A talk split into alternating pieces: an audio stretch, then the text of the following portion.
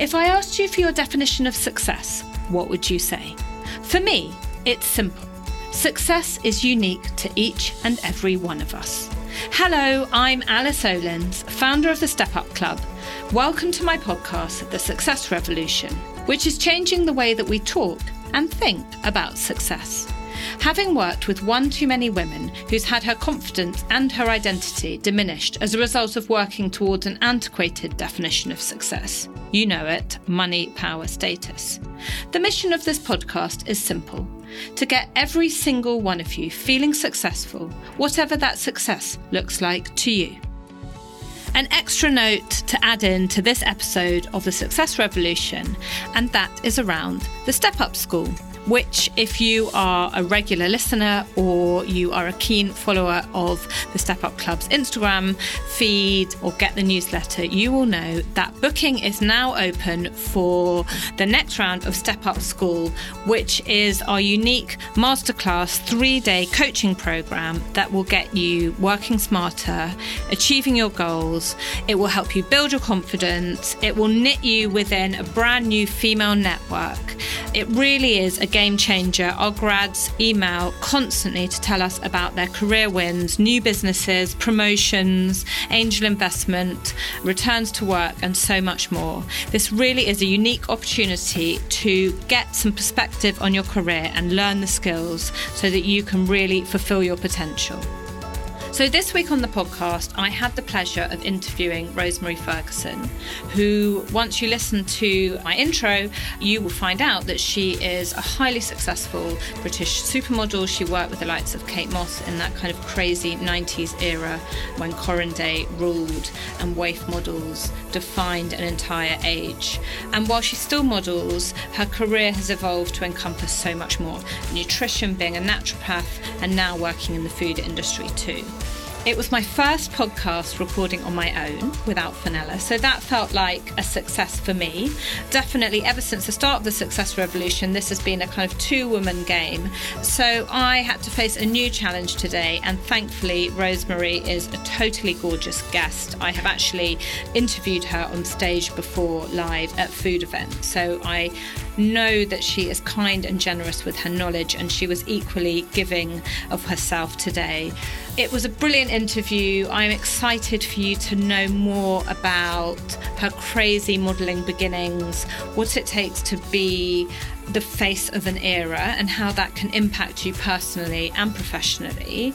She talks a lot about transformations. Her career has evolved from having one identity into having now several different identities. And she talks about the struggles of making those changes and also about the joy of being a working mum, what it means to have three teenage children and how they impact on her life and her thinking and her musical tastes. And really talking to her about success, which she admits is not something she thinks about often, but definitely trusting her gut, being true to herself, and having fun seem to be her definitions of success. So enjoy the podcast, rate and review, and stay tuned for next week. As you know, instead of having a sponsor, the Success Revolution gives that airtime to the charity of choice of this week's guest. And Rosemary has chosen the hugely valid charity Every Mother Counts, which works globally to improve essential maternity care so as to reduce and ultimately prevent maternal deaths. Because over 300,000 women each year die from complications related to pregnancy and childbirth. For context, that's one woman every two minutes. To find out more about Every Mother Counts, which was founded and still run by Christy Turlington, or to donate, head to everymothercounts.org. Rosemary Ferguson is a multifaceted British sensation. One of the most famous faces of 90s modelling, you would recognise her face for its strong androgynous beauty. She spent that hedonistic decade looking waif-like with the likes of Kate Moss. She walked in all the most important catwalk shows and appeared on the hallowed covers of Vogue, The Face, and many other seminal fashion tomes. Modelling was Rosemary's launchpad, and she continues to bring magazine pages and fashion campaigns alive with her nonchalant, knowing beauty. Rosemary, though, is more than a beautiful face. She is a trained naturopath and nutritionist and runs her own clinic on Harley Street. She is a published author, and later this year, she's releasing her follow up, The Five Day Plan. Not content with just publishing recipes and advice, last year she also launched her five day plan, a system which delivers food parcels to your door each day using tailored ingredients to suit your nutritional requirements. Fearne Cotton, David Beckham, and Sadie Frost are all fans. And then there is Filth, the plant based pop up that Rosemary opened with London's favourite foodie, Gizzy Erskine. It billed itself as health focused fast food for hedonists, and in doing so, Filth tapped into the current cultural phenomenon around veganism. The Beckhams went and loved it. And while its first pop up is now closed, you can still get Filth Burgers at Molly's Diners and at Kettner House. Plus, plans are afoot for more openings very soon. On the personal side of life, Rosemary lives in Oxfordshire. She is married to the artist Jake Chapman and has three daughters. Rosemary, thank you so much for joining me on the podcast. I'm thrilled and slightly in awe. Okay. So, my first question to you, and it's a big one, is what is your definition of success and how do you think it's changed over time? Oh, that is a big question. I would say that I'm still working on my definition of success because it varies day to day, mm-hmm. actually. I think some days when I'm working lots, my definition of success is to spend more time with my kids. Yeah. When I'm with my kids, or, you know, I'm, i suppose it's always thinking the grass is greener, which isn't a definition of success, but in my mind, that's what goes through it. For me, I think actually success is when I feel balanced, when I achieve balance and I feel like I'm happy at home, my marriage is good, the kids are good, I'm happy with work. And I feel a bit robust in that space, not just sort of like one day going, oh, everything's great, you know, and I feel quite robust and strong and settled. That feels quite successful to me. And do you think you measure that success? Do you kind of take moments where you think, actually, things are good at the moment? Or do you let it pass you by and you don't actually kind of luxuriate in those moments? Well, it's interesting actually, because you talked about the 90s modelling. The amount of times I've been asked about how I felt at that time, mm-hmm. I definitely wasn't paying attention. No. It wasn't passing me by, but I was in it and it was great, but I didn't appreciate it at the time. Not to say I wasn't enjoying it, I was, but I didn't appreciate it. And that kind of has left me with a little bit of a lesson now is to really appreciate actually. Okay. So I kind of do try and appreciate what I'm doing. And I also try not to get that appreciation from press or because that can knock you very quickly. So if you're sort of going, oh yeah, everything's great because somebody in a magazine said it's yeah. great, then the next day when somebody criticizes you, you end up going, oh, things aren't. So I don't take that. To not externally. No, I try to, you know, I try to feel it inside and gauge it on how I'm feeling, how I think I'm doing, you know, what I'm proud of. So going back to those modelling years, which obviously kind of were a launch pad in so many ways, and I think the point about it passing you by is probably it says as much about youth as anything else. Because if I think back to my non modelling early years, who knows what fun I was having then, but wasn't actually appreciating it and the and freedom and everything. Exactly. you kind of don't want that. Yeah, yeah, exactly. You don't want that. It'd be but, awful if you were like 22 ooh, going, I'm oh, I'm so amazing. Look at everything I've done. Wouldn't have as many friends. You wouldn't be having as many, as much fun. But how formative were those years? Did you get scouted at 16? 15. 15. So that is so young. I mean, I've also got daughters and I'm trying to think, you know, that's, I mean, mine are quite little but that's still not that far away. Yeah. How formative was that time and how did you cope being 15 and being kind of thrust i assume you were thrust into the spotlight well i got scouted at 15 but then i actually did a couple of jobs and really felt very uncomfortable i didn't like it because it was also quite glam then it's weird what a couple of years difference make mm-hmm. so then two years later when i was 17 i went back and said actually i do want to do this you know for what changed I needed a car. Okay. it's good to have a goal. I don't know what I think that I mean that genuinely was. I sort yeah. of said it quite a few times.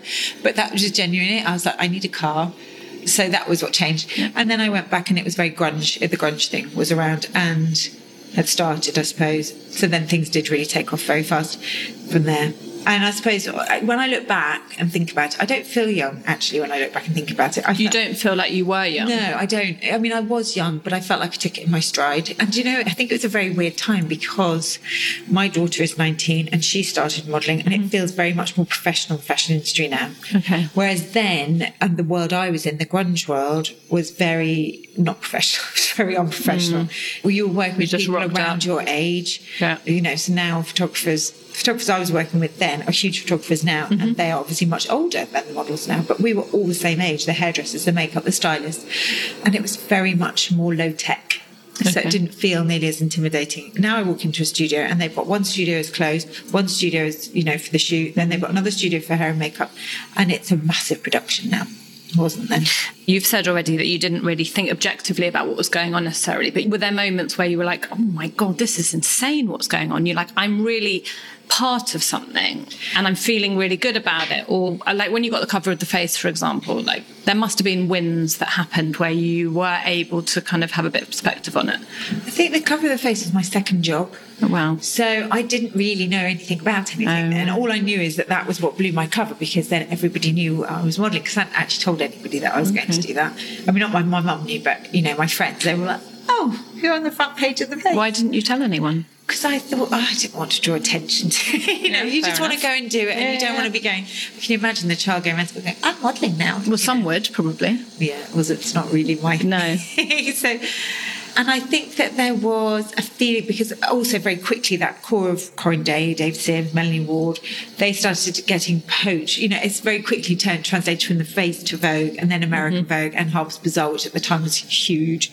So you sort of noticed that. And suddenly I was like, I don't know, there was a time I just remember there was Diana Ross was backstage at, you know, it was backstage at shows and there were all these people and you'd be like, this is really weird. Very, you know, sort of, Cindy Crawford would stroll past you. That's quite cool. Yeah, because suddenly we were doing shows with these people. And I remember walking into one show and Linda Evangelista went, she, Linda Evangelista said, Ah, you're the one. And I was like, What do you mean? Because of the way thing was like driving them all mad. Oh, right. Yeah. Because they actually had boobs and hips and stuff. yeah, exactly. Well, it's fascinating. Yes. Now I think there were times when I just felt it felt a bit surreal, but what is true? I don't think I ever realised what a movement it was because it Mm. wasn't just fashion, was it? It was art and it was music, Britpop, Yeah. YBAs. It was all the same type fashion, Queen Galliano, you know, Mm. Obviously. But you kind of sometimes need the benefit of hindsight to see Yeah. how important those times were. Exactly. Yeah. And does it make you smile when you think back Yeah. and think, I'm that's really quite proud. cool? I'm really proud. I was. I really am. It does make me smile because I'm like, oh, I didn't. I really appreciate it. Plus, my kids think it's great. So Yeah, your kids clearly must think you're the coolest mum in the world. Um, yeah, but- sometimes. So clearly, your career and your life have expanded way beyond that, lots of different directions. When and why and how did that occur? That kind of transformation happen? Was there a reason why you decided to kind of put a cap on modelling, or to look elsewhere and into you know becoming a naturopath, etc.? Like, what was that change point, and what drove it? I think it was definitely children. Yeah. It was children because so I have a 19 year old who used to come with me everywhere, and the fashion industry is very accommodating, actually, Mm. kids. And then the last two were very close together, 14 months apart. Oh my god, you're crazy Yeah, woman! well, it wasn't meant to be quite that close, Okay. but, but out it sort of happened. And, you know, I was like, okay, for a penny. And it's weird, actually, because when you're in the baby zone, when you've got another one, it's just like, okay, I'm just like, you know, drowning here, but it's fine. I'd be drowning anyway. Then I was 31 and, you know, two babies back to back. And I was just, I think I just was like, well, like, I'm not, I don't want to travel. I don't want mm-hmm. to have a nanny. I want to look after my kids. So that was kind of it, I suppose. And that's when I thought I don't want to travel. And if you don't travel, and I wasn't particularly interested in getting back in shape, you know, getting Yeah, match fit. like that, I call yeah. it match fit. Mm-hmm. I wasn't Fair particularly interested in getting match fit to that extent. So, and you know, I'd had a really good career. It wasn't as buzzy as it was anyway, my career at that point, if I'm honest. So I was like, okay, you know, and then I realized I wanted to do something else. Actually, I realized that I'm a worker. I like to work. Mm-hmm. And it's kind of weird when you get to your early 30s and realize you've had a whole career which you can't build You on. can't- yeah. It's sort of like, Well, you could in the sense of your kind of notoriety. Well, yeah, I suppose you could have gone into fashion. You know, I could have Yeah. done some writing, or I could have, I don't know really, but I suppose that's not where my passion was at the time. I was quite happy with my role in the fashion industry as it mm-hmm. was, happy, and I loved my. You know, I come from a very holistic, alternative medicine background. My parents both, you know, my stepdad's a homeopath. My gran had a health Yes, food I've read shop. that. How amazing. I know. She had one of the first health food shops. So I grew up in her house and she'd be measuring out turmeric and cumin into little, you know, the smell of a, you know, there's that mm. smell of a health food shop. So I think for me, food was my medium and I was really interested. And I was interested before when I was a model, I'd always sort of try and do the right thing. And I got into juicing when I lived in New York.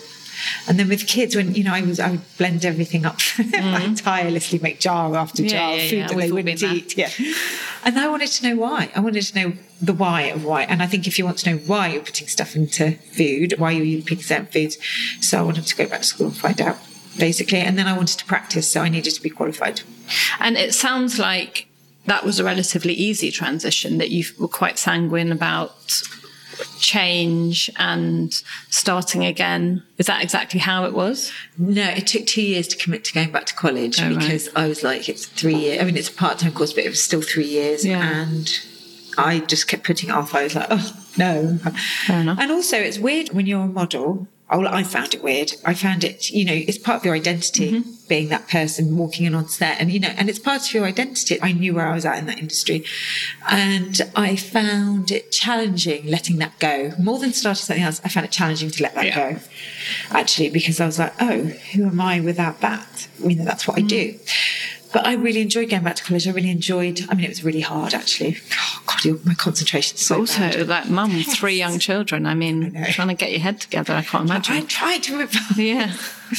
but it was great. It was really, I really enjoyed learning it. I mean, I think after a year and a half, I kind of felt like throwing in the towel and then was just like, I've worked hard for a year and a half. There's no point in quitting now. So I finished. The rest of it actually is just weirdly grown. Not weirdly, but I'm really chuffed with how it's gone. I had no idea it would go where it would go. I just knew that I wanted to practice nutrition and use it to help people feel better because I feel really passionately about food and what it can do. Like I really feel passionately about that. So that was my main driver. And then, of course, the fashion industry, I didn't even think about it. I it. mean, there's They- such a connection. I know, there? but I didn't even think about Yeah. that. When I stopped, when I sort of semi stopped modeling, well, basically stopped modeling, I was just like, oh, okay, that's the end of that career. Hmm. Now I've got to set off in a whole new field. And of course, they've, you know, they've been amazing and interested and a great, fantastic support for the nutrition. But So, how have you tied those two lives, those two industries together? Well, it started, I suppose, a bit when I very first started with my model agency asking me to go and talk to the models, you know, and chat Yeah. to the girls. Because now there's a much more attention on health and wellness. And, you know, at the shows, they don't have champagne at nine o'clock. in the morning. It's disappointing. In my previous life, I was a fashion journalist and I was writing, not quite when you were modelling, but definitely when there was still a lot of size zero chat and the Yes. number of pieces I had to get out about that. And knowing, you know, that some of these girls really weren't very well. It seems less like that now. Is that the truth? Yeah, I think so. We say people talk to me a lot about eating disorders and models, and when I was modelling, I honestly wasn't aware of that. It might have been just because I wasn't aware, Mm-hmm. but there wasn't much. I mean, people are models are obviously very thin, but I also know that some girls are very thin. Well, yeah. And also, if you're 15 or 16, I, I mean, you know. Exactly. So since then, I've discovered that still. hips keep changing until you're like into your twenties, oh, and Oh, then you they? start developing insulin resistance, which is why we What's start that? getting why people get fat around the middle is to do with your body stops listening to insulin. So when you eat sugar, just gets stored. Oh, right. Yeah. Perfect. Yeah, I know. Joy. but it does show why your body's always changing and it changes through bites. So when you're 15, 16, 17, your body is like that. So yeah, so I started with model, you know, so, you know, my model agent would ask me to go and talk to the girls sometimes. And then I guess I started writing a bit for model, for fashion magazines. So I write now Mm-hmm. for Vogue. And some of my greatest supporters are fashion people. You know, they, they're always willing to try something new, fandangled Oh, yeah, idea of course. that I've got. yeah, exactly. So, um, you know, and I think people appreciate, and I also think people like the fact that I was in the fashion industry. Yeah. So you've got credibility. So yeah, so I've seen quite a lot. So I asked you before the interview for your top five moments of success. So I'm going to pull out one of those which you've touched on, and it's an obvious one, but I'm interested in it in light of you being a role model for younger models or being someone who helps support them and inform them, and also it being part of the change point in your career, and that's about becoming a mum. Right. Clearly, that was a massive success in your life, a personal one. Now your daughters are older. Yeah. How is that role important in your career? Like, how do they inform you? Because I feel like I've got a younger assistant. My children are too young, but I feel like there's going to be this tipping point where they know more about popular culture and what's going on. Is that kind of motherhood? Is that happening? And how does that benefit you? I don't think it benefits me at all. It Oh, doesn't it? really. Oh, don't they tell you what's cool and what you should be doing? No, no, no. Oh, no, no, Oh. no, because Oh, I okay. get it. I mean, Oh, actually, and right, it didn't happen for a long time. But funny enough, lately I'm just like, and also because every time I say I'm a 19 year old daughter, it ages me. So I've said to my oldest, Okay, I've fine. said to Elfie, I'm going to start lying about your age and saying you're 14 so that I look. Okay, right. Because it's true. As soon as you start saying you've got quite an old child, people go, oh, you must be much older than I think you are. Or you had kids really young. Or yes, this is true. I mean, I suppose musically, things changed a few years ago. You know, I could get away with making them listen to the Stone Roses and David Bowie for quite a while, and then grime and all that music that I don't know anything You don't about. get that. That's quite a big separating point of you know things, and they really aren't interested in explaining it to me. Or like, Are they interested in your health and your juicing and your knowledge in that area and how it can benefit them? they're all different. The two older children, or you know, the thirteen and the nineteen-year-old, are much make much better choices. My twelve-year-old and I, we have kind of a headlock about it because she is a sugar, sweet tooth. And actually, I have to be really careful because it makes my blood boil because I'm just like, you're making such shocking choices. And also, you know, you have to be aware of the fact that people's relationships with food, I would say, are at an all time low. You know, there are so mm. many weird relationships with food. You know, even if the people are trying to be really, really, really healthy, I don't think that's necessarily great. No. So I, sometimes I just I tell myself off for being too opinionated. Sometimes sometimes it's just better just to leave it. And But if you- if you they are aware, you know, and I think they, but also compared to their friends, they eat really well. Yeah. So that's what amazes me is that in the school I'm not particularly impressed. You know, like they, the food that's Oh, I know. it, it's I, yeah. Then school lunch desserts of like every day it's carrot cake and some other cake. I know. Talking of food, let's talk about filth. How did that come about? Where did the idea come from? How has it nourished you? Um, not in terms of what you eat, but in terms of becoming. I mean, it feels like to go up against all those foodie giants. It seems quite scary. Is it madness or is it brilliant? What is it? It's a roller coaster. Filth is a roller coaster for many different reasons. But I mean, you know, obviously we've had huge success. Like it's gone really, really well. We couldn't have asked for more. But then on the Success in what way? So how like it? everybody, it's been received critically really well. That's great. Yeah, yeah. So, just to give our listeners a little bit of background, do you want to explain the premise of it? Yes. About the burger, you know, the whole Give kind of background. history. And then, Yeah, so Gizzy Erskine is a chef, and she and I have known each other for quite a while. We both like to go out and have a good time.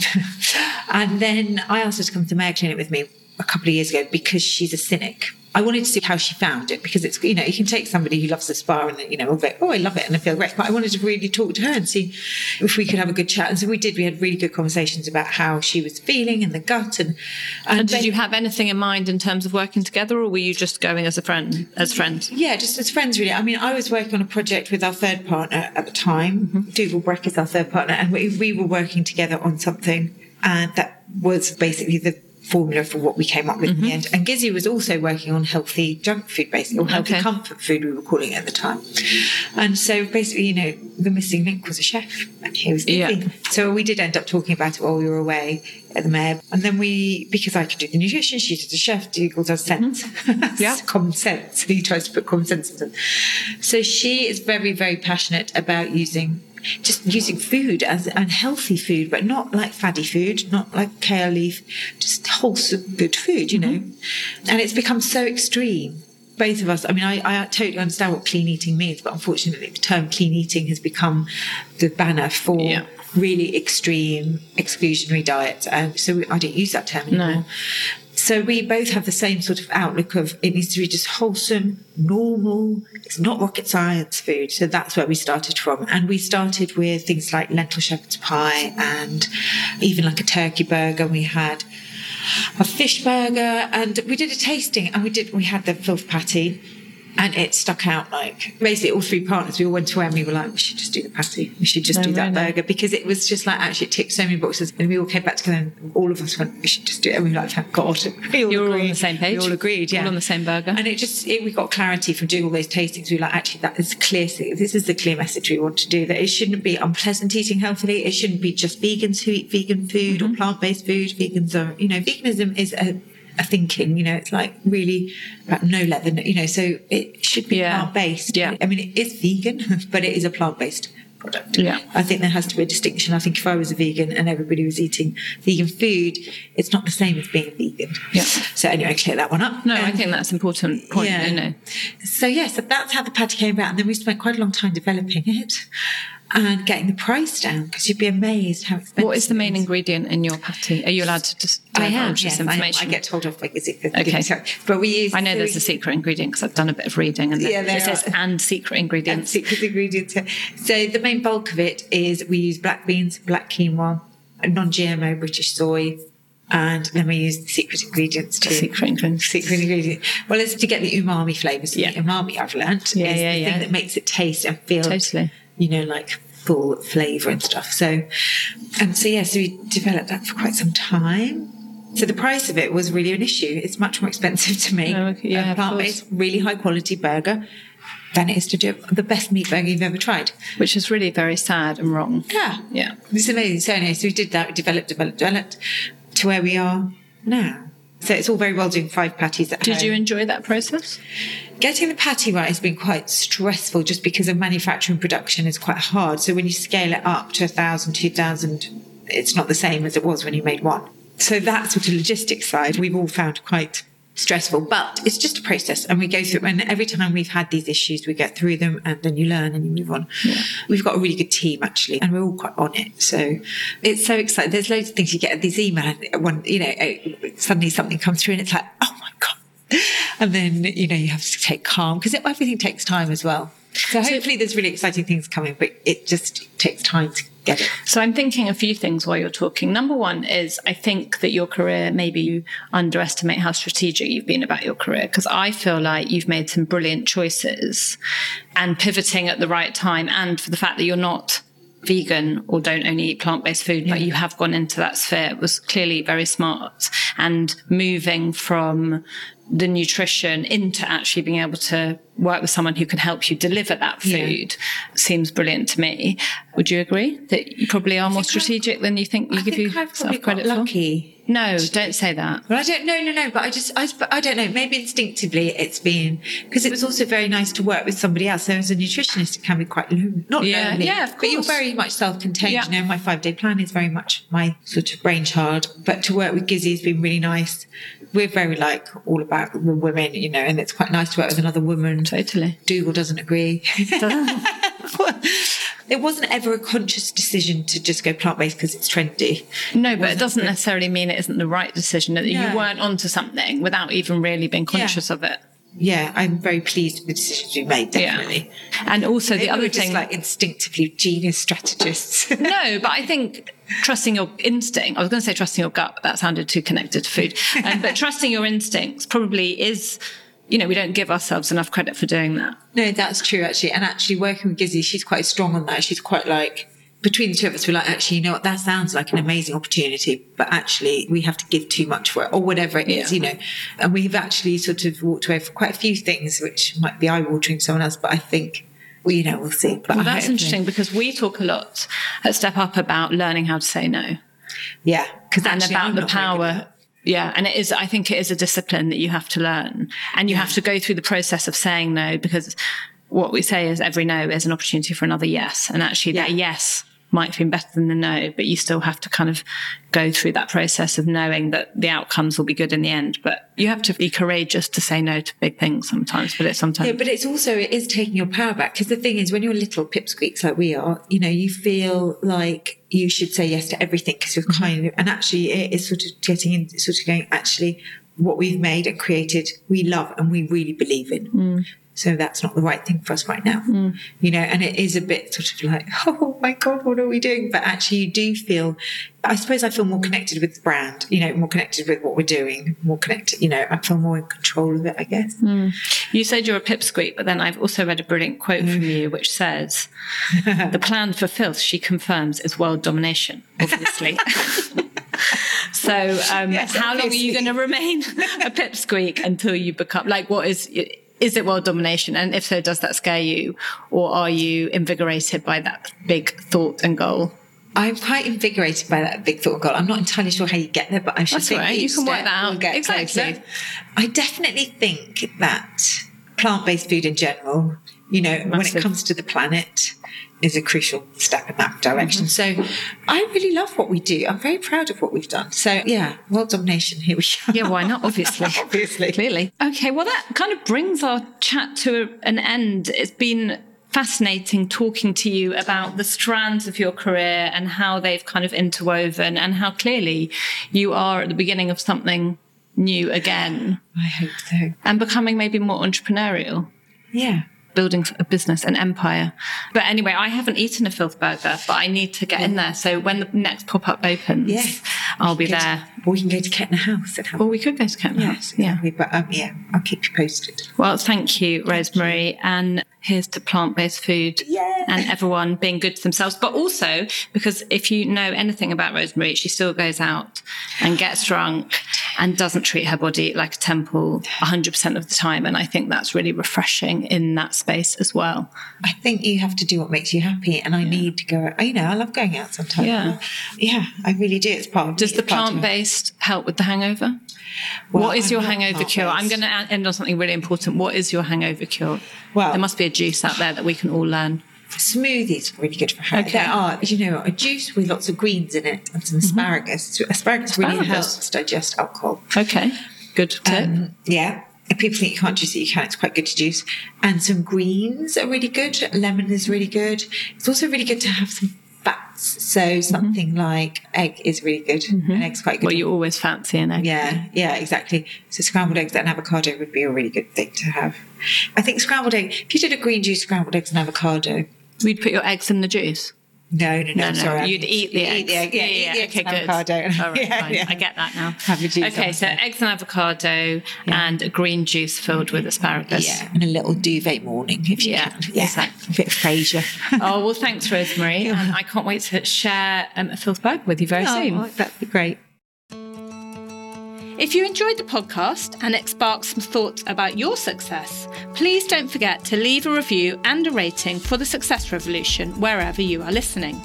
All of the information from today's episode can be found at stepupclub.co forward slash podcast. And don't forget to check us out on Instagram and sign up to the newsletter so that I can help you achieve your career dreams. This podcast has plenty of incredible women up its sleeve, each with her own definition of success. See you next time.